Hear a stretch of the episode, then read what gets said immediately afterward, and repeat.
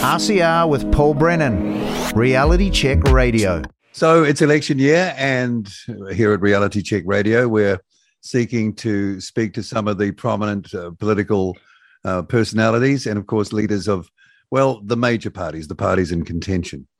And David Seymour, the leader of ACT, joins us to uh, talk about his vision for the country and um, help voters, our listeners, make up their minds which way to go, because there's a lot of uh, undecided people out there. I wouldn't say confused, but undecided and standing off at this point. And we're seeing a lot of uh, minor parties, they're fragmented. So people are really thinking about this. So, David, welcome to Reality Check Radio. Thanks for making us some time. We appreciate it. No worries, and uh, congratulations on your, your launch and apparently your rapid uh, rise, at least in terms of uh, bus backs. You're doing amazingly well. Yeah, well, you've probably seen my face on one of those bus backs. Um, I've never been on the back of a bus, nearly once colliding into one. but yeah. so um, it does get in, as Mrs. Marsh used to say. Uh, how aware, are, apart from the bus bags, how aware of us are you? Uh, look, uh, to be honest, it's, it's mainly your advertising. Um, and um, I guess, you know, as you build an audience over time, you, you might find that, that more people uh, talk about you as well. Um, you know, it's, it's a tough gradient building up a, a new present. Um, but you know, I think if anything, uh, New Zealand and, and, actually the Western world need more competition in the media space. Uh, a lot of media aren't delivering the, the discussions that a lot of people want. So good on you. Okay, well, let's start there. Uh, New Zealand is in that category, isn't it? Many people are critical of the media. Latest, um, I think, Horizon survey recently showed what you could say was a collapse compared to legacy in trust of the media. Now, the media is very important, and you know that being a political leader. How would you describe the state of our media? Is it is it in a bad way? Is it serving the people? What do you think? Um, well, first of all, I mean, I, I, think it is in a bad way, and uh, from the fact that so many people don't trust it. You know that that's a big problem. Um, and you know, I do public meetings, town halls up and down New Zealand. Um, you know, probably spoken to a thousand people in the last couple of weeks at, at live events. And basically, every single event we do, uh, up comes the topic what are you going to do about the media? So I think just the fact that so many people are asking that question says it's in a bad way.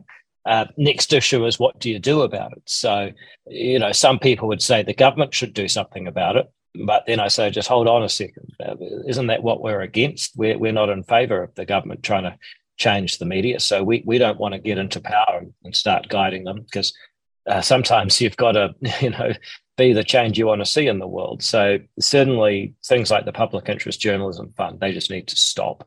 Um, the board appointments onto onto the likes of Creative NZ um, and New Zealand On Air made by the current government uh, have been, I think, getting the wrong results. So, who do you appoint to those boards? People that are committed to slightly wider set of viewpoints, uh, not funding uh, Tusiata Avia, for example. So, you know, different board appointments would help.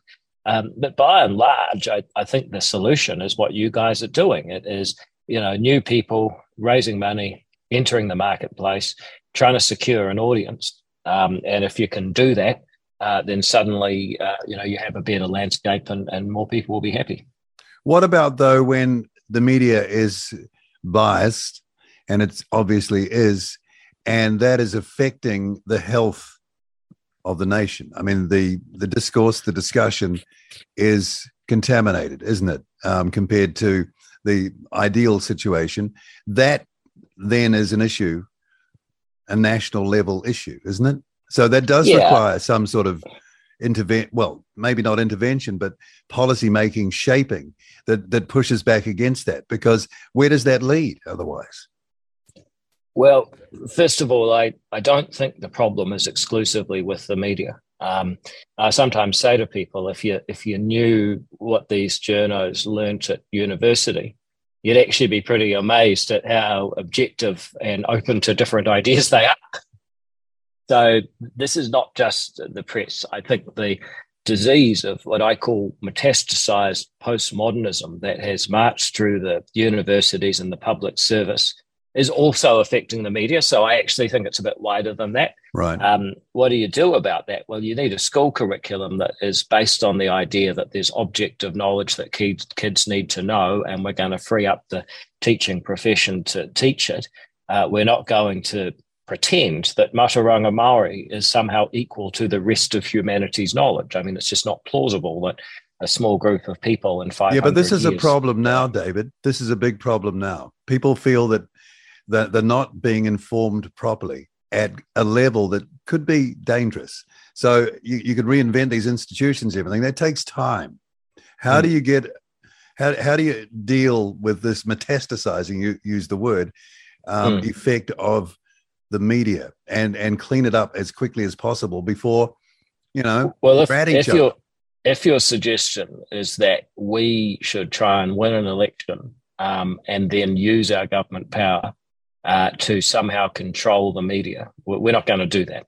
We're opposed to that. Uh, we're in favor of free speech a free press free institutions one person one vote democracy. That's what we believe in now, I would question, you know, what is the government currently doing that it needs to stop doing because it distorts the media? And I, I gave you three examples. Um, you know, board appointments on Creative New Zealand and on New Zealand on Air. And then I also mentioned this public interest journalism fund, which is anything but. Um, but, you know, the government should stop interfering. I'm not going to stand for Parliament and then be the guy that gets elected to New Zealand Parliament and interferes with the media even more because that's against my beliefs. Uh, I do think that if we get things like the school curriculum, the culture of the public service, um, you know, the culture of the tertiary fund of tertiary institutions right, um, and you can do that by who you appoint and what curriculum you set and so on. I think if you get those things right, you can start to get back to a, a world of objective knowledge. But but there's no shortcut to it. Sorry, no matter how much you may want it. Okay, so unbundling all of that that's taken what 30, 40 years to get to is a very long term project. Do we have that long in New Zealand to wait? Because there's a feeling out there amongst people that there's, there's urgency in this. Well, I, I understand that, but um, you know they say for every problem uh, there's an answer um, that is you know simple, immediate, and wrong. Uh, so you know I don't know what what you're proposing, but if it involves the government trying to issue guidelines to media or direct them or, well, you'd be issuing sorry, guidelines they're, they're, private businesses. You'd be edu- issuing guidelines to education institutions, though. I mean, I, I accept what you say, but I, I, guess it's trying to address this in a timely way and not waiting another 34 years for it to be. well, the reason would I mean, I wouldn't call it guidelines. I'd call it a curriculum. I mean, for, for $18 billion a year in taxpayer money to education, uh, we want to start making clear the kids must show up and, and learn measurable things that are useful in the 21st century. Um, that's not an unreasonable deal. Uh, to go to, just to pick an example, Newshub, uh, actually owned by an American company, Discovery, uh, and start saying this is how you must report the news. No, not a chance. We'd never do that. Okay, so you, you're going to have to change the culture of the educational institutions of New Zealand, which are really embedded now. So give us a sense of how you might do that. You know, change the curriculum, but you've got all these people who are steeped in this. What a, a wholesale clear out, or you know, start from not scratch, well, but some other point again. Uh, how does it work? Well, certainly, um, I look at the public sector as it is today. You've gone from forty-seven thousand when Labor left office, um, and then when, oh, sorry, when the previous government left office, then you got New Zealand First and Labor and the Greens in, and they just started spending money like there's no tomorrow and hiring people like there's no tomorrow. Today, um, there are over 60,000 bureaucrats. So uh, there's 14,000 people odd that, that you could get rid of uh, straight away. But I'd also look at the rest of them. I'd ask questions like, what is the point of the Ministry of Education? And I wouldn't ask the Ministry of Education what their job should be. I'd ask the school principals. In fact, I'd get the best 10 school principals in the country uh, based on their kids' results versus the challenges of the kids that, that, that, that face coming in. Um, who added value as a principal? That's the top 10. And I'd say to them, what do you think the Ministry of Education should do? That's a practical approach because I know what happens. I've been a minister or an undersecretary at least. Um, and I know that when you go in, you, you end up getting uh, destroyed and kiboshed. And um, I think that's uh, uh, you know, a real problem if you if you don't know what you're doing. Um, what you do need to do is go into Parliament with a clear plan and be prepared to take advice from outside of the bureaucracy, especially when you're dealing with the size of the bureaucracy. I suspect we could get a Ministry of Education half the size that would do a lot less damage to the education system. Might even be helpful. In what sort of time frame do you think? Again, the, the urgency factor. Yeah, well, again, you get three years, right? So that's your time. Uh, you've got to hit the ground running with a plan, not like the, the current government who sort of didn't really have a plan for the first three years. So they just put out 100 working groups. And, um, you know, now they're starting to reform much faster because they've worked out how to do it. Um, so in those three years, you, you get elected. You've got to deal with the Nats, and that's a big challenge because they typically, when it comes down to it, don't actually want to change. Um, but let's say we can get them over the line to make some real change. Um, and then you start doing it. And it takes six months to pass a law. Uh, it can take some time to restructure a department. Uh, but certainly within that three year period, and, and, ideally within the first two years of it, um, you have substantially reformed the role of the Ministry of Education, the curriculum and the assessment and the um, attendance uh, regime. So you say, look, we're, we're here to measure if kids show up and learn things. We're not here to micromanage or, or run a political agenda on them. Um, and suddenly the education system starts to look a lot more effective and it's a better place for teachers to work because they're not being micromanaged with the latest fad. They're actually given some autonomy. That's if they go along with it. And that could be a, a problem, couldn't it? Because you're dealing with a culture, if, right? If who goes along with it? Well, you, you've got to have the rank and file teachers, the teacher, the unions, and everything. They're, they're pretty strong in the way they think our education system should be.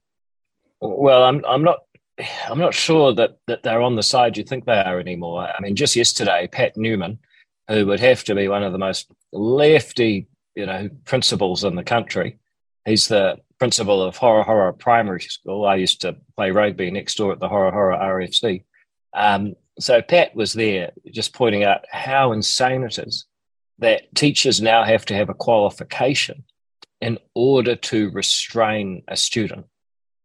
Now you think about that for a minute. You got two kids fighting on the field, and as Pat Newman, remember he's the lefty unionist teacher or principal, uh, pointed out, he said, "Look, you know, are you seriously saying that while two kids are going at it on the field at lunchtime, that um, you know the, the students, uh, teacher's going to go, hang on, kids, I'll just go and get someone who's done the restraining course. Seriously, they're at lunch. So, I'm sorry. yeah, well, I, I, give you this example. In representatives um, are, are, are quite as opposed to what we're talking about as you think. Okay, well, given we're on education, there's a lot of Hmm, what's the word? Concern about some of the new social i guess attitudes that are creeping into the classroom. I, I, think you know what i'm talking about. And and parents are worried about what their kids are hearing.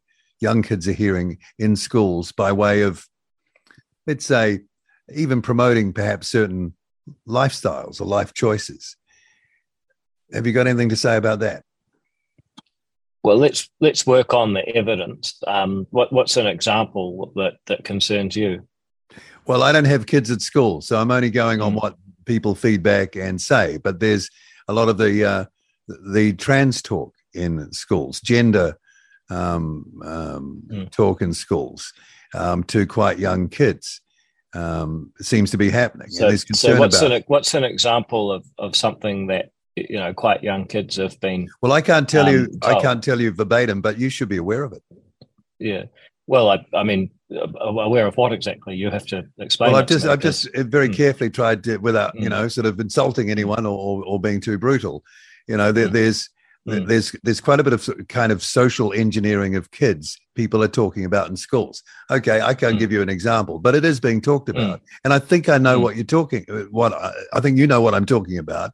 It's a concern for people, so I, I raise it. I ask you. Yeah. So, hmm. Yeah, well, happy to happy to deal in facts. Um, so if you've got any any factual so it's not an issue. Let's, it's not an issue for you. Well, you've got to explain. okay, all right. Well, well let's let, let's leave that one. But I think I, th- I think I kind of think you know what. I'm well, let me give you one example. Uh, do you think a teacher who is a lesbian should be able to have a rainbow flag up in, in her classroom? I got no problem with that. Okay, me either. That's not um, what I'm um, talking about, though.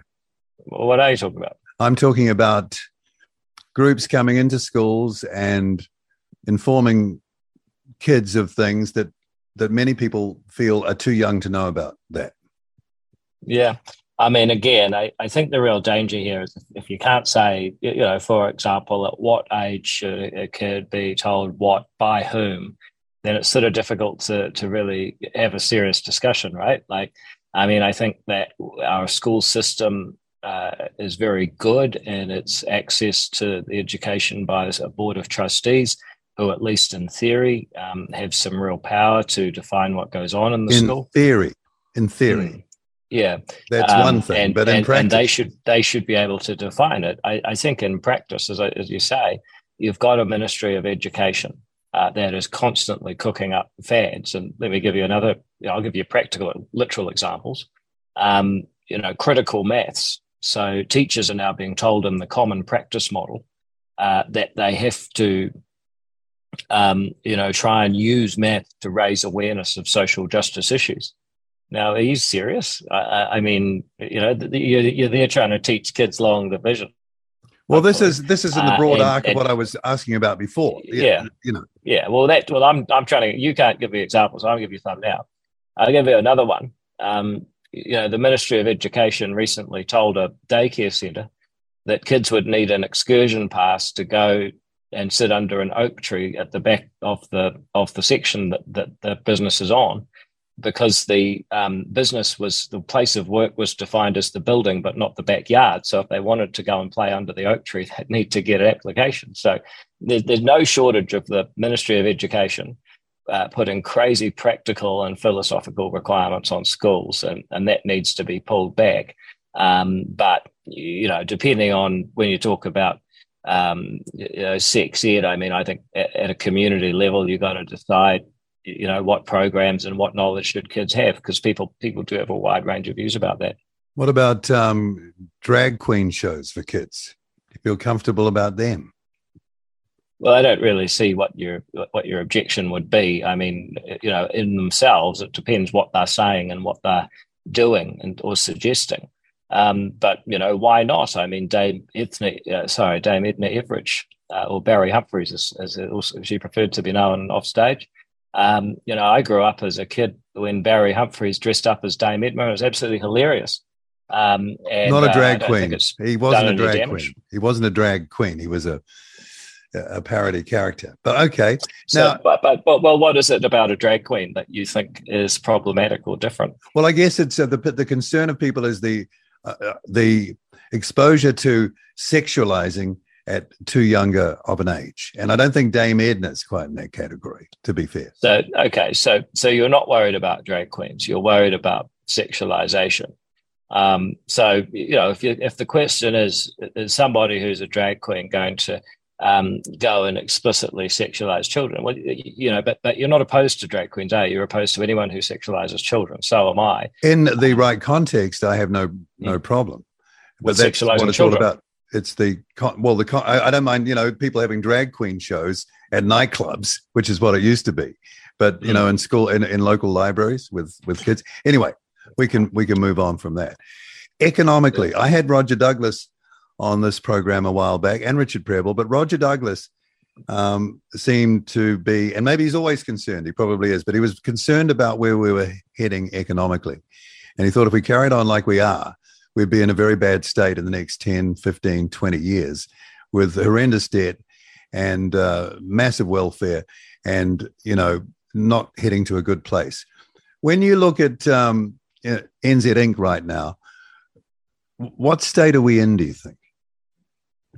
Well, I think it's very clear when you think about productivity, even just in the last five years under the current government, um, you know, since we got New Zealand first and the Greens and Labor in, uh, the average wage in Australia has grown about $6,000 more. So when they got in, the gap was about 17 and a half grand. Uh, now the gap is about 24 grand. So, you know, you're looking at just over six grand bigger pay gap uh, and, a, and a final pay gap of about 24 grand. Um, and that's, that's the median wage of Australia. So if you're at the median in New Zealand and you go off and you do the same job in Oz, then you know you're you're about 24 grand better off. And if you're higher than the median, later stage of career, more skilled, longer hours, then the gap is probably even bigger. Um, that's a fundamental problem because, like I say, at some point on the spectrum from you know Australia over here and Fiji over here, you know, at some point New Zealand finds that it's closer to Fiji than Australia. So we need to relentlessly focus on productivity. If we can mine it, we should. If a technology such as genetic engineering can so, sorry, did you say if we can mine it, it? Did you say if we if we can mine it, we should? Absolutely.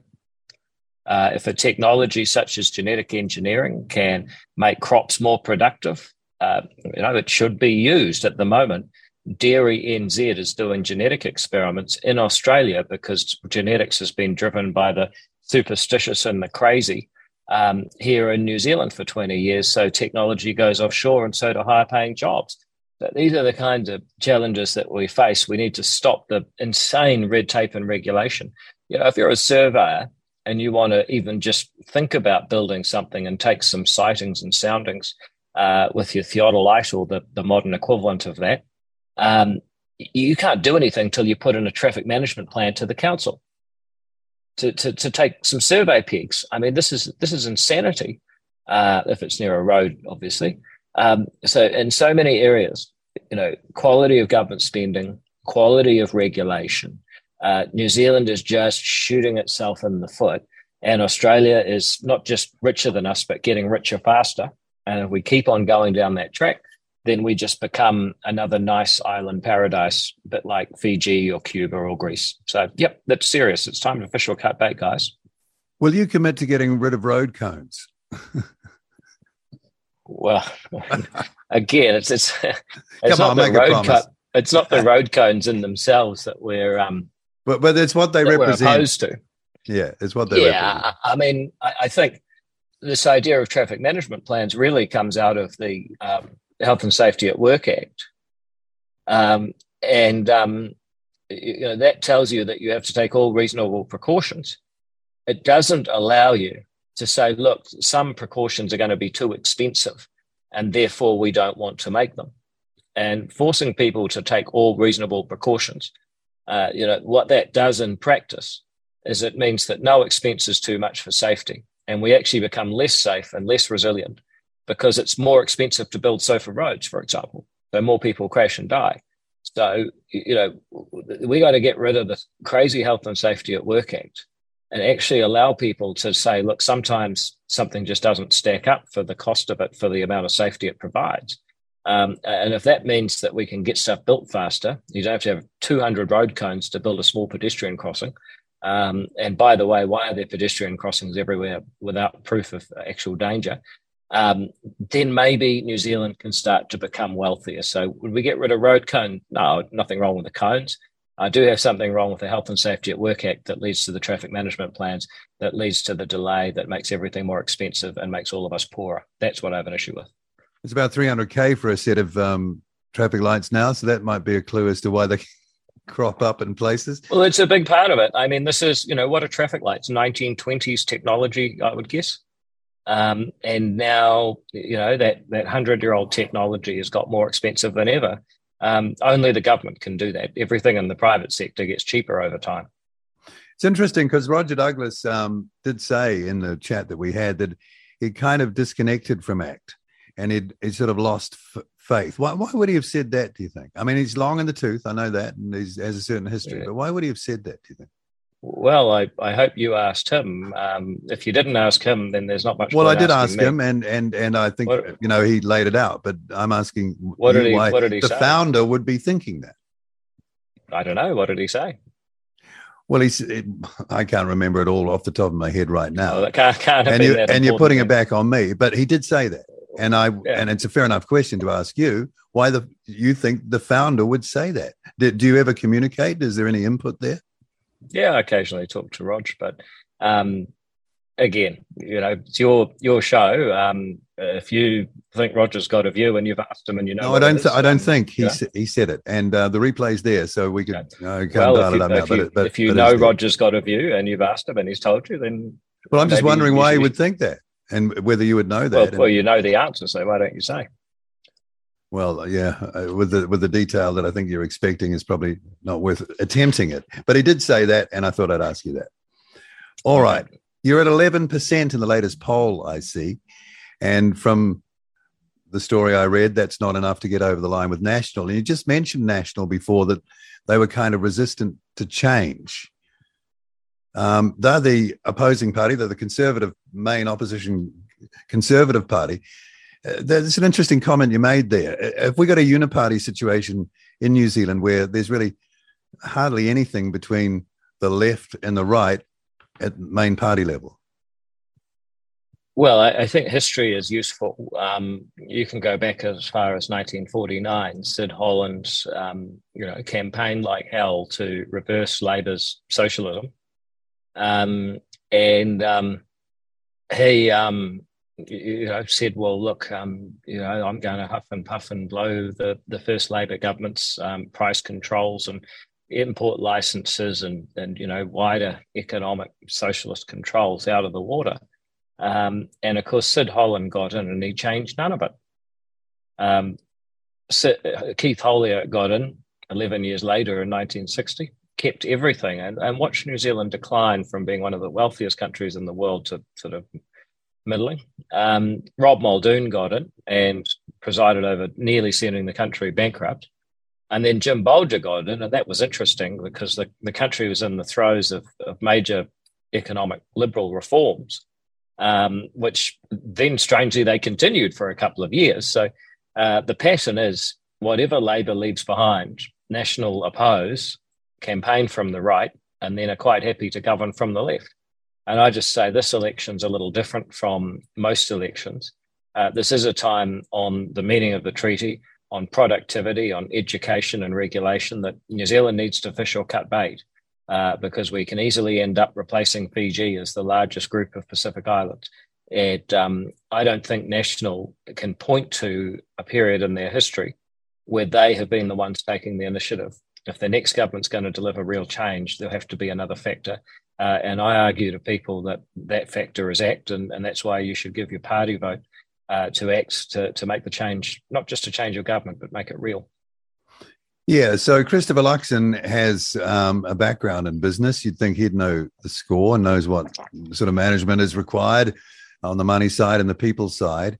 Um, I mean, what do you have to say to him to put him in the right space where you guys can actually work together and get something done? First of all, it's an interesting thing, eh? So if you think about who have been the politicians who have been good for business, um, probably the the prime one in the modern era is probably Margaret Thatcher. Um, yeah, I mean, she did Grocer's daughter, a grocer's daughter, right? Yeah, she did serious pro-business reforms, but but she herself was actually a chemist at an ice cream factory. Um, so you know, again, the, the idea that there's, there's also no shortage of of people that come to politics with quite considerable business backgrounds, um, but but turn out not to be particularly effective. So, I think you know that general connection may not be a, a reliable guide. Um, but what do you what do you do in the relationship between ACT and national? I think ACT's superpower is that we're not particularly fixated on taking the baubles. So, you know, if you said to me you could be this position or that position, you know, be deputy prime minister of New Zealand or whatever, I'd just say, look, you know, I don't see a, a ministerial post as an achievement. It's an opportunity to do some policy uh, that will actually make life more affordable and the streets safe and kids go to school and learn useful stuff and so on. That, that's what we're really trying to do. And the fact that ACT is prepared to give up the baubles, that's our superpower because that means we can say to them, we don't want anything from you other than good policy. So we can either make it a really tough three years where you basically have to negotiate every single vote with us blow by blow. You don't want that. Um, so why don't we make a deal to get some decent policy work done? And I think that puts us in quite a powerful position. Do you have any bottom lines? Well, there's obviously a lot of things we'd never agree to, but ultimately you've got to be prepared to go to an election and and campaign on a snap election on the issue. I mean, that's what a bottom line really means. Uh, if you look at, on the other hand, there are things that are important to us that if they're not prepared to play ball on, then they're not going to get their priorities either. So if you look at it from our point of view, the first thing is we've got to get real about what the treaty means. You know, we've got to get um, a referendum on co-government, and, and what I mean by that is we need to first of all pass legislation to say what the treaty principles are, not what the courts think. It's not a partnership. It doesn't divide us uh, into tangata whenua and tangata tiriti. Uh, the treaty actually says we all have the same rights and duties, and we need to make that really clear. And then, having passed that law, we need to invite the people to and to vote yes or no on should that be elevated uh, to be supreme law in New Zealand uh, that can't be ignored by the courts or parliament in future.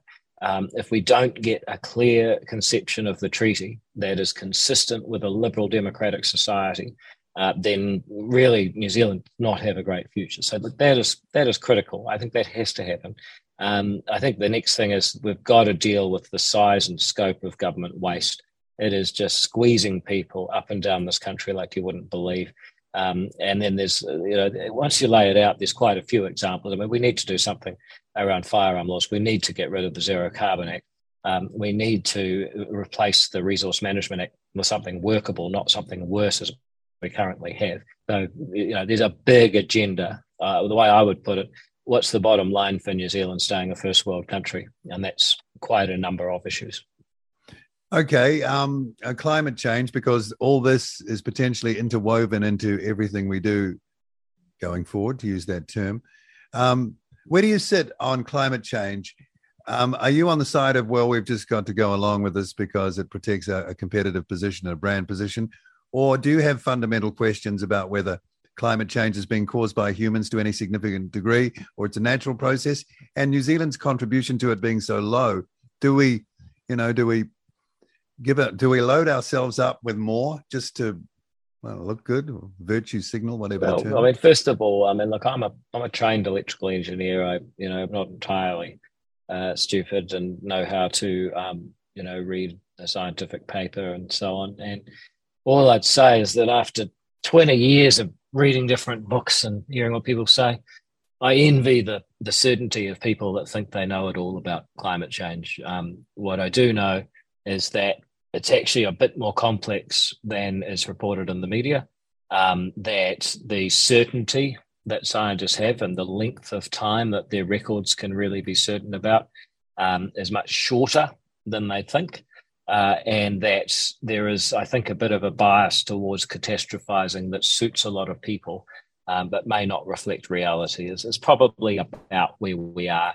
Um, and then, but having said that, none of that really matters um, for New Zealand because our question is how do we make sure that New Zealand's government does enough that the country doesn't become, you know, pariahs and face consumer boycotts and trade barriers and, and the kinds of things that, that you know we risk um, if we don't do our bit. And on the other hand, how do we ensure um, that New Zealand uh, doesn't do so much that you know New Zealand farmers, the most efficient in the world, get put out of business, and people get their milk powder and food from less efficient producers, because that would be a double own goal.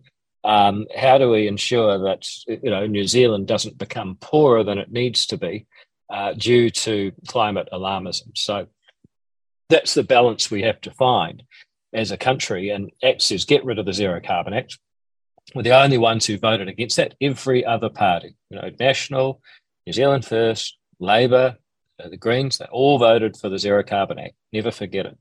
I stood alone and voted against it. Um, and I voted against it because it's bad policy. It sets targets the rest of the world may not care to meet.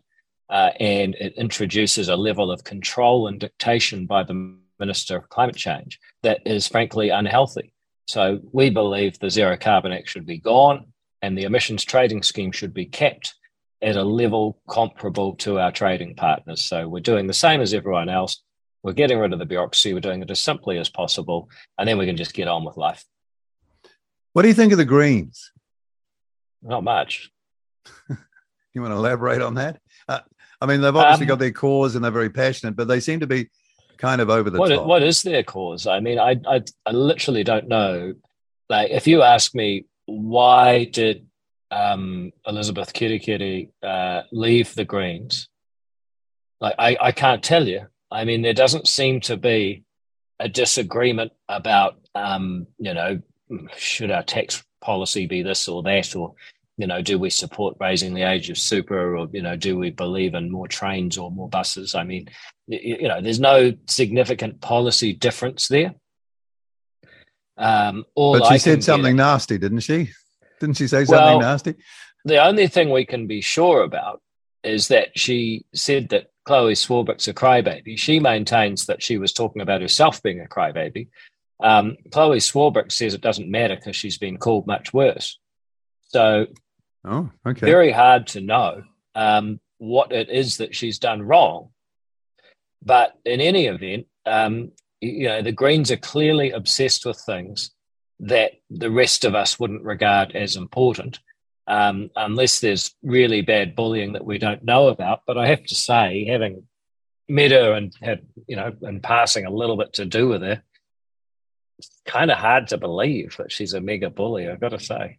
So there's something going on there, is kind of what you're saying. But my point is, I, I literally don't know what they're arguing about, um, mm. but none of it's helping New Zealanders make life more affordable, get the streets safe enough that you can actually run a jewelry store or dairy, or make sure kids are attending school. You know, those are things that'll be helpful. Crime's a whole big thing, and we don't want to take up a huge amount of time, but okay, you just mentioned that. Again, high level of concern that the crime is, I don't know about out of control, but certainly not not going in the direction we'd want it to go in with obvious ram raids just down the road from me the other day a jewelry store got robbed and you know broad mm. daylight um, um, uh, it's happening. So, how to attack that? How, how to make a difference there? Many have tried. Well, I think your ultimate issue is that um, the state doesn't have a place that kids don't want to go. And so kids don't take any sanctions seriously because they know that if they ignore one punishment or sanction, then they'll get another one, which they'll also ignore. And ultimately, there's nothing that they can't just ignore. And that's why yesterday, ACT announced that if we were in government under our alternative budget, uh, we'd put aside half a billion uh, to build 200 bed youth uh, worth of youth, youth facilities. Uh, we'd put up 44 million a year to staff, maintain, and run those facilities. And in that scenario, we'd actually see um, a place that, you know, first of all, is ultimately about rehabilitation. It may be the first time these kids have had the mental health support and the nutrition and education and physical safety that, that all kids need. Uh, but it's also a case that you will not be able to leave this place until you have earned your way out. And um, I think, uh, you know, that the, the, the, lack of a place to, to take kids that they can't leave uh, is making it impossible for the police to have any control. I talk to youth aid police. They say, look, you know, if a kid leaves an insecure facility, which is where they're currently taken, then they breach a court order. Therefore, I have to go out and catch them again, take them back to the same facility, which they then leave again. It's just insane. This is what we're doing as a country. So, you know, ACT view is you got to have more secure facilities. No question about that. Um, and, and, we've just shown in our alternative budget how we could pay for it. And you're telling the National Party this, that we're going to do this, right? This is something we're going to do, guys. Well, they agree with us. Remember, they said something about boot camps, but I don't think they really knew how it would work. It was kind of, um, it was more. I think boot camps were more of a symbolic illustration of that something needs to be done. People can um, visualize um, visualize that easily. Yeah, with I think when they talked about boot camps, it was a metaphor for we will do something, fill in the gaps. But um, the Act has now filled in the gaps and said, look, here's the money um, here's the vision. Uh, let's get secure facilities kids cannot leave um, and uh, make them modern so it's not like old school borstals. Uh, they're ultimately places of rehabilitation because these are young offenders. However, um, we've got to stop messing around and uh, stop allowing these kids to, to really just, you know, take the proverbial out of us, which is what they're doing. Are there any parties that you won't work with? just won't. Yeah, look, I mean, basically all of them. Um, we won't. We're not going to work with the Maori Party. I mean, their vision of New Zealand is a neo-apartheid vision. I mean, they're openly racist, and it's just astonishing that they get away with it. The, the double standards are amazing. I mean, we've just seen Meka Whaitiri um, leave Labour, join the Maori Party, and say, "I'm coming home as a Maori."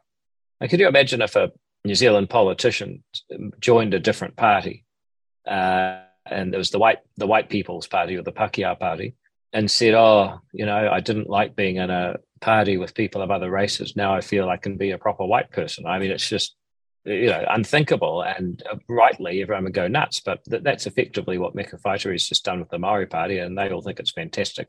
The media say nothing, and that's an example. There's nobody in the current press gallery that goes up to them and says, "Are you racial supremacist? What do you mean?"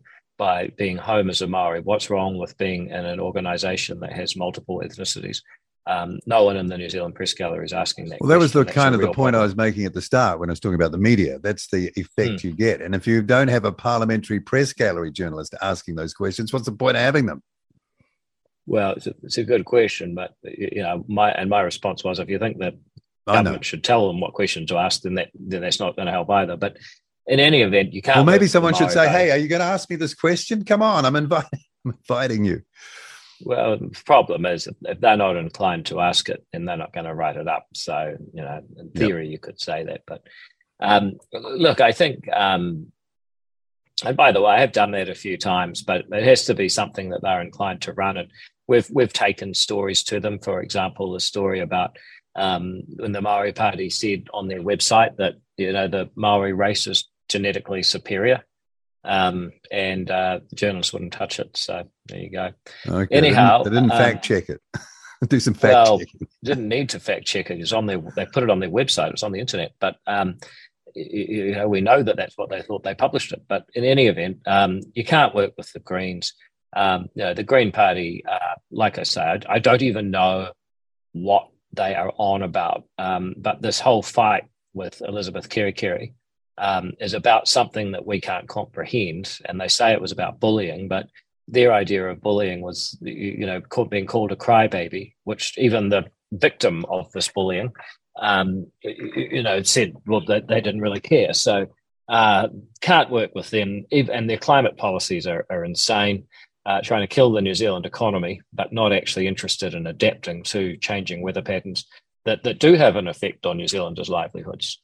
Uh, so you can't work with them. Labor, you know, there's been periods where, you know, Roger Douglas, ex, one of ex founders, um, and a lot of good people, Richard Prebble, for example, um, were members of Labor, and Labor has been, uh, you know, the best team, um, but not for the last 30 years. Um, so, you, you know, unfortunately, Labor just never been worse. Um, and then you've got the National Party.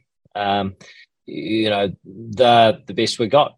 So we we need them as a as a partner. Um, but the bigger actors relative to National, the more sway we get to make the change real. So that leaves us with National. What if New Zealand first had to be in the equation to form a government of, you know, the other side?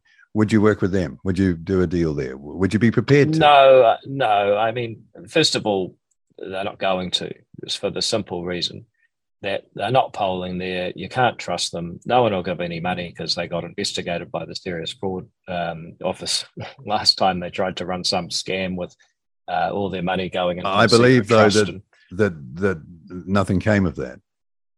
Really? So, uh, and then you might want to ask the question someday why, if you were a political party raising money, uh, would you have a separate uh, trust with $750,000 in it? Why wouldn't you just declare the donations openly and transparently like every other party? Who were the people that gave the money and why? And why did they do it that way?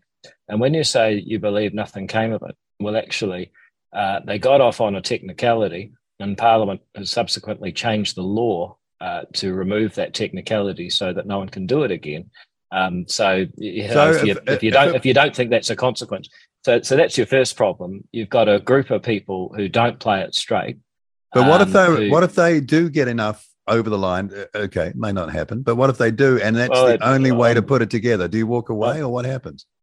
Well, what, what happens is that New Zealand will just mark time and basically be, uh, you know, a, a circus trying to deal with the, the ego of a, a very strange little man who, you know, has has fallen out with just about everyone he's ever tried to work with, or everyone who's ever tried to work with him. So, you know, it, it'll just be chaos. And I suspect what will happen uh, is that you know they'll go with Labor again, and everyone will say, "I thought you wouldn't do that," and they'll say, "More fool you." So, you know, there's there's just no good outcome there. But you know, it's interesting that you're not more interested in the question, and you're almost trying to defend them um, in spite of these crazy donation sagas. I mean, who were the people that gave the money? Why? Why? I'm not defending. All I'm saying is I understood well, that it didn't. It, it, didn't break the law, and and it didn't get to go, that. There you, there you, go again. So uh, you know, and okay, I, I, think more need, I, th- I think I think more needs to be made of it. Okay, well, fine. And here's an opportunity, and you've just you've just mm. done that. Um, You're getting uh, very st- defensive. Not at all. Strange little man's a bit harsh, though. Well, how else do you describe him? I mean, you know, it's a guy that falls out with everyone he works with. Okay, 40 well, years in politics. It could be, seen um, as strange, I suppose. Yeah. All right. Yeah. But, uh, look, I mean, he's got his defenders, I can see. Well, no, I'm not defending, but I'm thinking it is a possible scenario where you that would hmm. have to be considered as a configuration if you yeah. want to get rid of this government. So I just wonder what you'd do in that yeah. situation. And I'm I'm just explaining. You you know you can't trust them. Uh, they put this government in power for their own selfish reasons. Uh, they're now trying to sell themselves as the solution to the problem they created. And if you believe that, you believe anything. And if people are crazy enough to, to put them back into parliament, or if enough people are, um, then you'll just see chaos because uh, you know it's a strange little man that you can't trust, highly selfish, may go with Labor, um, and um, you know we try and work with anyone, but you can't. I mean, Jim Bolger couldn't, uh, Helen Clark couldn't, um, you know, nobody could, uh, and um, ultimately Labor couldn't this time either. Uh, it's just that he went out of Parliament instead of them. So, yeah, that's um, all right. I, I think you, that's what clear. you're dealing with. It's pretty clear. Mm.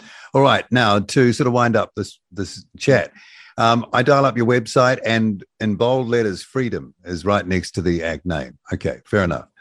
Now, um, as I have it here, you spoke up when the COVID Response Act was being passed. That's correct, wasn't it? In fact, I think you opposed that bill, didn't you? I think we did. Um, and again, you know, Labor, the Greens, New Zealand First, they they voted for it and and made everything that came afterwards legally possible. Hmm. Okay, three years on, and it's still in place. So, what do you do about that if you get well, the? you don't actually you don't actually have to do anything because it, it has a self destruct button unless the government frequently comes back to Parliament and and and reaffirms it. Um, so every time they do that, and it's about every 90 days, we get up and say we oppose this and it should be allowed to expire and it's time to move on, which was the title of our paper in February 2022, I think. Um, but unfortunately, um, you know, we have a Labor government that has the numbers in Parliament, although they are losing people just about every week. So, um, yeah, um, you, know, um, they keep voting it through. So, what do we do? Well, we ask people to give their party vote to act. So we have the numbers next time, um, and then that law expires. A lot of uh, our audience, and I think about 30% of the country, supported that parliamentary protest. And I'm, I wonder if, if you did. Well, I support the right to protest. I didn't support a lot of the behaviour. Um, what what so behaviour actually, are you talking about specifically? Because it seemed to be hmm. mostly you know, peaceful and and depending on who you talk to. So what what? Well, I think, and I think that's the tragedy of it. That there were a lot of people who were there who felt they'd leaned into New Zealand society, they'd done their bit, they paid their taxes, followed the rules, and they couldn't understand why the government was now basically using ostracism as a tool in a vaccine drive. So those, those people, and you ask them to support it, then sure, uh, support them. But let's be honest, there were people swinging nooses at us. There were people circulating plans to kidnap us. There were people who were blockading the roads, stopping small businesses. Is that why you didn't? Is that why so, you sorry, signed that? Sorry, sorry, you asked the question. Okay, well, uh, I think I know where it's going. There, it's a list of all the threats that you received. I, I get that. Uh, no, no, it's not actually. There was harassment of, of schoolgirls walking to school. Um, there were businesses that had suffered from two years of COVID restrictions, and instead of being seen as allies and sympathisers, uh, were blocked from doing business for another month. Now, you know what I said to the people. Well, what's I, more I important, though, David? Mm. Fighting for your fundamental rights or inconvenience a little bit of inconvenience in the big picture. Well, it's not just inconvenience. Uh, and second of all, the point I made when I met the protest leaders, I think on the 16th of February, it was you can make your point without doing that. You don't have to threaten, you don't have to harass, you don't have to stop businesses. In fact, you're letting everyone else down. All of those people I talked about a minute ago who were genuinely hurt, backed into a corner, and frankly bewildered and, and injured by the fact that they were being you know, ostracized in order to make a political point from the government. Um, you know, those people were let down too. So I made the point that if you stop the threats, stop the harassment, clean up the roads, then politicians will come out and talk. And when I so said you were that, scared, you were sitting in there scared, is what you're telling me. You're like, no, I didn't say that at all. Well, no, but Not you're talking all. about the threats. It sounds like there was fear there. Okay, you you were fearful. No, I no, I, I haven't said that the threats had any effect on me personally. But you what signed a bit of paper that that you know the pledge, the commitment, cross no, never, no, I never did. No, Oh, you um, didn't? No, and and so so first of all, let's just I can see you you want to put words in my mouth, but No, I don't. me just address. Not at all. Well, That's not true at all. you- I'm not trying to put words in your mouth. I just want to, you know, understand what was happening because th- Mm. this is a big question that people have. Mm. And you know, I don't you'll- get to t- the opportunity to talk to you every day to ask you, so I'm Mm. asking. you'll get more understanding if you let me finish the sentence. Can we can we proceed on that basis? Fire away. Mm. So when I said, look, there should be a meeting with the protests, but but that these are the conditions. Um, I was attacked, Chris Luxon, Jacinda Ardern, they all said I was irresponsible. Uh, the next day, the speaker put out a statement saying, we will meet um, if you meet the conditions. So within 24 hours, I got I got the whole of Parliament from there will be no meeting ever to there will be a meeting if you meet these conditions. Uh, and just remind us what the conditions were. That's a fair enough question. Remind Yeah, us what so- the, so- conditions were. So clear the, clear the streets, stop Yeah. the threats, uh, and stop the harassment. And and if those things had happened, then I'm confident there would have been a meeting. But unfortunately, the people that I met uh, were not in a position uh, to control it, and so all those people that you know I felt genuinely sorry for ultimately had the thing destroyed uh, by a smaller group of people who were breaking the rules. And Well, Yeah, it's not a history, question of- history will determine whether it's actually destroyed because it seems to have had some long-lasting effect. I'm not putting words in your mouth, but it, it, I think it's okay to say that. Um, yeah, okay, but but but if you if your question is, you know, did you get to meet MPs? Well, the reason that didn't happen is because you know the conditions that that, that I set out, and actually those leaders said, you know, okay, we're not going to meet them. But I said, look, if realistically, you know, if you're not prepared, Did they say they wouldn't meet them or respect you. could? Wait on. Did they say they wouldn't meet them or couldn't meet them? Because it would be impossible Mm. To give Mm. those assurances. I would imagine with what was happening and the way it came together, it was quite an Mm. organic thing. People from all over the place. Mm. It's very Yeah, hard so to go- carve out a go back- leadership in that sort of time. I- I'd take you back to what they said at the time that you know they didn't want to meet them, didn't want to. Um, so you can find you know reporting and, and verbatim quotes from that period uh, where they said those things. So no, look, I, I mean, I've been, I know I've been portrayed, and someone's created some fake document that they've put on the line and they share it around. Um, but the reality is that you know I absolutely stand by my role. I was trying to bring the parties together. I set out the conditions they could have come together, and I don't think it's unreasonable to say, you know, if you have a peaceful protest, we'll we'll talk to you. But if you do all these things, we won't. That's that's ultimately where it was.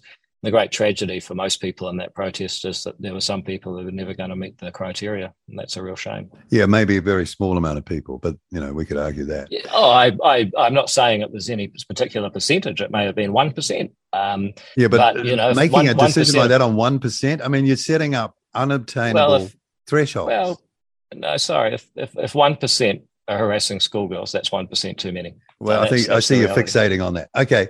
Um, No, I I'm, want, no, I'm sorry. I'm I'm not fixating. well, you've uh, mentioned I'm that three saying- times. Three times. Well, I, I, I get I've it. also get men- it. I've also mentioned blocking the buildings three times, uh, blocking the businesses three times, Should have been I've around for the Springbok Tour uh, protest, uh, mate. and I've also mentioned the threats three times. yeah. so, well, the threats aren't good. again- no one approves of that. Believe me. No way. Yeah. So so again, you know, one percent of people threatening to hang you with a noose. Sorry, that's too many. Okay. Well, that's if you believe it could happen. Because people say well, all sorts of things, right? And there, there's plenty when, of security there, and the police were around. And when you're out there hanging nooses, and when okay. you've got screenshots circulating of explicit plans to kidnap people from security agencies, yeah, I'm, I'm, I'm sorry, mate, but you're going to have to accept that stuff happened. And, These are the security um, agencies uh, urging people to dob people in. So that's that's another story for another day. Um, do you still, so, still well, sorry, which which which security agency are you talking? Well, I think uh, you know Kitteridge was out there saying, if you see your neighbour acting strange, you know, let us know. Well, I'm not sure that I'm not sure that Rebecca Kitteridge said that, but in any event, you know, that doesn't mean that intelligence information from the New Zealand government. well, it's a matter of who trusts who. Do you still support the COVID vaccination program? The program, um, yes, because it's continuing, right? Well, I don't. Uh, well, I guess it is now. I mean, personally, I, am sort of a bit past uh, getting it, but um, you know, I think you want to differentiate between the the program of vaccination, which I support, uh, versus the laws and means that the Jacinda Ardern government used to try and, and make people get. I want to know about the jab. You still hmm. support mm. the jab, the actual physical jabbing? Oh, absolutely. Yeah, and I mean it's that, that that's separate from if you're asking me about the policies surrounding it, that's a different issue. Okay, well, I'm asking about the jab specifically now because there seems to be a lot of information we've seen in the Pfizer docs, most recently mm. regarding pregnant women and babies, the effect there, mm. and we have an all-cause mortality rate that's going up. I've seen leaked figures from the Wellington DHB which aren't pretty. Have you heard mm. anything in relation to this that concerns you that makes you wonder whether we just scored an epic well, goal. I just I just start with a couple of basics. Um, you know, New Zealand's a country where 96% of over 12s were vaccinated, and um, you know, excess deaths are still below where they were for the prior three years over no, the not. last three years. So, uh, we well, can, actually, over, over, the last, I've seen, I've over, over the last three years, Our World in Data brought together by University of Oxford New Zealand still has negative excess deaths after three years, and there was a COVID pandemic which did kill some people. So, um, you know, if the vaccine. So you don't think there's been any downside to the vaccination program, even though I know people who have been adversely affected. You can tell me well, I don't know. Every every single medication has side effects. There's no question about that. Um, but I just point you to the fact that you know you've got 96% vaccinated and your excess deaths are still in negative territory after three years, um, I, I, think that's got to give you pause for thought, doesn't it? Okay. And um, uh, uh, just to finish up, some other concerns that mm. uh, our listeners have, and that is about really New Zealand sovereignty. And uh, you probably aware that the WHO are working on amendments of the international health regulations and talking about an international health pass. Um, can you assure everyone at this point that there will be no impact on every, any sovereignty uh, decision making yeah. in health um, for New Zealand, even if other countries go for this? Yeah, look, I'm very much on the side of parliamentary sovereignty. I think our parliament is a system that, while it has produced some pretty crazy results over the years, on balance get things right and takes New Zealand to a better place century after century. So um, I'm not interested in giving up a system of parliamentary democracy to have decisions made by public servants, uh, be they within New Zealand. And I think that's one issue about the COVID period is that we gave far too much celebrity to certain public servants, but that's another story. Um, or or international organisations. Um, but I have to say, you know, I, I, I, laugh when people say that the World Economic Forum or the UN are directing the government. Um, most of these organizations are so disorganized they can't direct themselves. Um, but regardless of the truth of that, they, they certainly don't direct. Well, how do you explain all the Five Eyes countries acting in kind of lockstep during the last three years? Very similar messaging, very similar policies, lockdowns, all that specifically it seemed relating to this bunch of countries if the if everyone's so disorganized. Well i think i think there is a question about why not just five eyes countries but actually a range of countries with really different cultures and really different systems of government all made you know in my view pretty crazy choices where they chose to close borders and lock down. Fundamentally in a panic, people were prepared to to give up a lot more and pay much higher cost um, to deal with the threat of COVID than they ever would be for the threat of earthquakes or the threat of you know some other disease or the flu season or you know just about car crashes. I mean, you name it. Um, for those things, we all have to say, look, sometimes we just can't afford to stop every car crash. We can't afford every pharmaceutical. We can't afford this or that. But when it came to COVID, money was no object and freedom was no object, and, and the world just lost its collective mind. Um, now, you know there's two ways you can think about that. One is well maybe there's you know some secret agency somewhere controlling the world. Um, you, you, know a, a, great plot for a james bond film. I, I don't think it's a good story for how the world actually works. Um, the better answers i think um, are in the likes of a book nudged into lockdown by uh, Ananish Chaudhuri uh, he's a economist and I interviewed him economics. Here. I chatted yeah. with him for now. He told me all about that book. Yeah, I know about it. Yeah, it's a very and and I think you know smart people will will start to ask themselves what is this period of you know really crazy behavior on a global scale tell us about human behavior and human dynamics and, and so on um, why did we put such a big price on um, you, you know problem on on on saving a life from COVID that we would never put on on saving a life from anything else. I, it's a, it's a story worth getting into, but I don't think the idea that the World Economic Forum or the WHO or the UN is somehow magically pulling the strings. Um, I don't find that plausible, mainly because I've spent enough time in government to know that people can't even organize things they say they're going to do most of the time, let alone things they're trying to keep secret on a global scale. Yeah, but you probably never thought people in government would have abused our rights like they did. No, I'm not surprised at all. Um, really? Okay. You know, no, I. I mean, I mean, you got to realize, you know, and this is the thing, right? Like, I got in trouble for this because people were saying, oh, "I said, look, there's no conspiracy. Jacinda's too dumb to orchestrate a conspiracy," and people say, "Oh, how can you call it dumb?" And you're a misogynist. Oh, I think you're right. Anyway, putting that aside, um, you, you know, this um th- this idea that you know it would be unusual that Jacinda um, would get all uh, uh, obsessed with the vaccine and lose sight of other values um, is is crazy. I mean, and we said at the time, look, December 1, 2021 should have been Freedom Day. After that, you've had your chance. If you don't want to get vaccinated, your problem. Um, you know, businesses, schools, council should have been able to decide what their own vaccine policy was based on their needs and the, their customers and so on. And if they were going to have a requirement, should have been vax or test. Uh, and if doctors wanted to give an exemption, that should be their professional right. Now, you know, if they'd done those things, then there would never have been a protest. Then it would have been the division or distrust that we have now. Um, and actors on the record saying all those things at the time in October and November 2021. So, you know, I'm uh, uh, uh not surprised that Jacinda went the way that she did. Uh, she Not basically her, tried her to colleagues use... too, right? Oh yeah, yeah, yeah. They all yeah, no, off. fair enough. Well, Chris Hipkins was was along for the ride. Chris Hipkins is now going to get an Oscar for his starring role in the, a film called The Man Who Wasn't There, but he was there the whole time. Um, and um, I think I think you know one thing I'm proud of is that I, I think ACT's been vindicated in the positions we took, and if it was to happen again, um, then I think there would be more airtime for what we were saying. Whereas, you know, a lot of people don't even know we took those positions at the time because it was pretty hard to get reported saying them.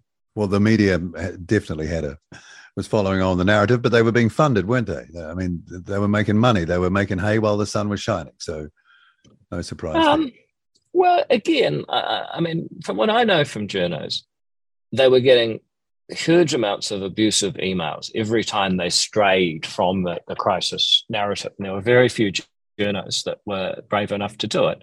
And again, I, I think it's easy to say, well, it's because they're being paid off or it's because of this. Well, the advertising that. revenue at the time, I, I know for a problem. fact. The advertising revenue at the time, I knew people who were voicing COVID commercials three times a day, updating them. I mean, it was a mm. it was a lolly scramble in that respect. That was more what I was meaning. But I take your point. Oh, yeah. Well, you're you're you're right about the the amount of money that they spent on COVID advertising was just insane, and it was a well. You wouldn't want to risk that if you're making that money. You don't want to get offside with the with the client, right? I think, to be really honest, if they put you in that position, there'd be a great opportunity to make up market share. And you look at Mike Hosking, I mean, he got up to 35% of the Auckland audience. I mean, that guy, I mean, in a glo- at a global scale, that's amazing, globally. Yeah.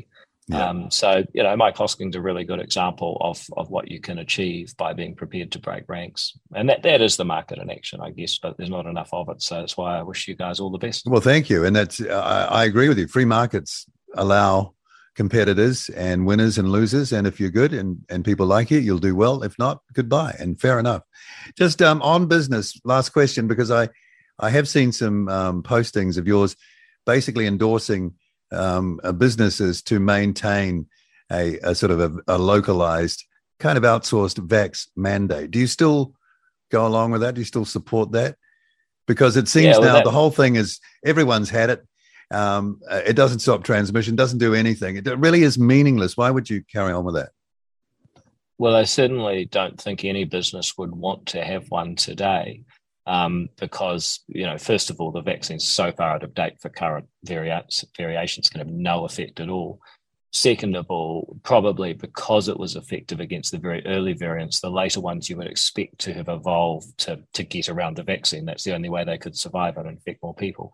So, you know, it would be crazy to support any kind of um, mandate today. Um, and we've been saying since at least last June, when Brooke Van Velden wrote to the Minister of Health saying, get rid of these remaining mandates. It, it hasn't made sense for, you know, over a year now um, to do this. So I certainly don't support that. Um, I think what you're referring to, as I made the point at the time, and I've made the point many times, um, you think about a, um, uh, you, you, think about a business, say a hairdresser, uh, they've got five staff. Their customers are going to their competitor, which advertises we're all vaxxed. Um, this is late 2021, by the way. And you've got one staff member who says that, um, you know, I'm not going to get vaccinated. You've got two who say we won't come in unless we're a vaccinated environment. That's the that's the practical reality. And you can say they're wrong, but that's the practical reality that business owners face.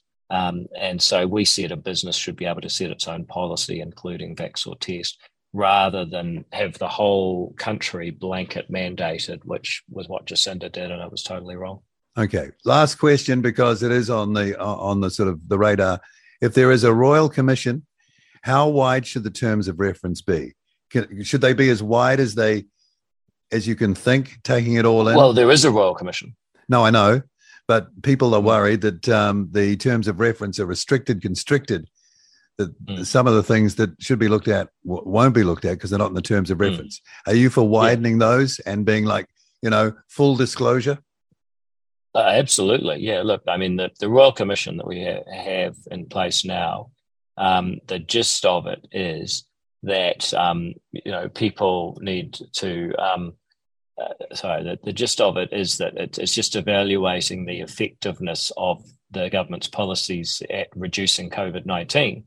Now, you could have policies very effective at reducing COVID 19, but what about all the other impacts that it had? Um, and because the terms of reference don't consider all the other impacts on social cohesion and mental health and government finances and you know, everything else you might consider, um, we don't think that's wide enough. It should be widened.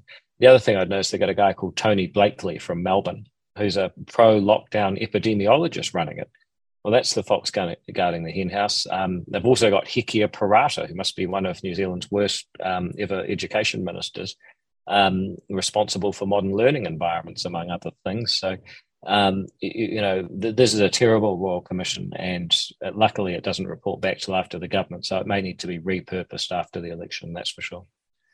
David Seymour, I thank you for coming on and having a chat with me on Reality Check Radio. I really appreciate it.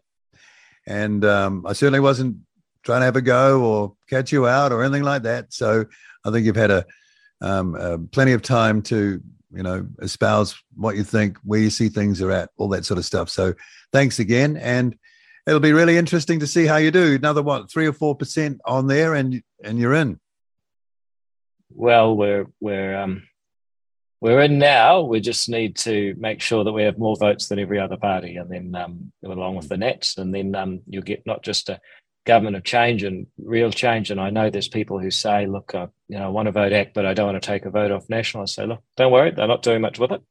Um, and what's more, as long as you keep your vote between ACT and National, then you're making sure that you can get a, a really functional change of government with enough ACT in there to make sure that it's also a government of change. And that, that's got to be our goal.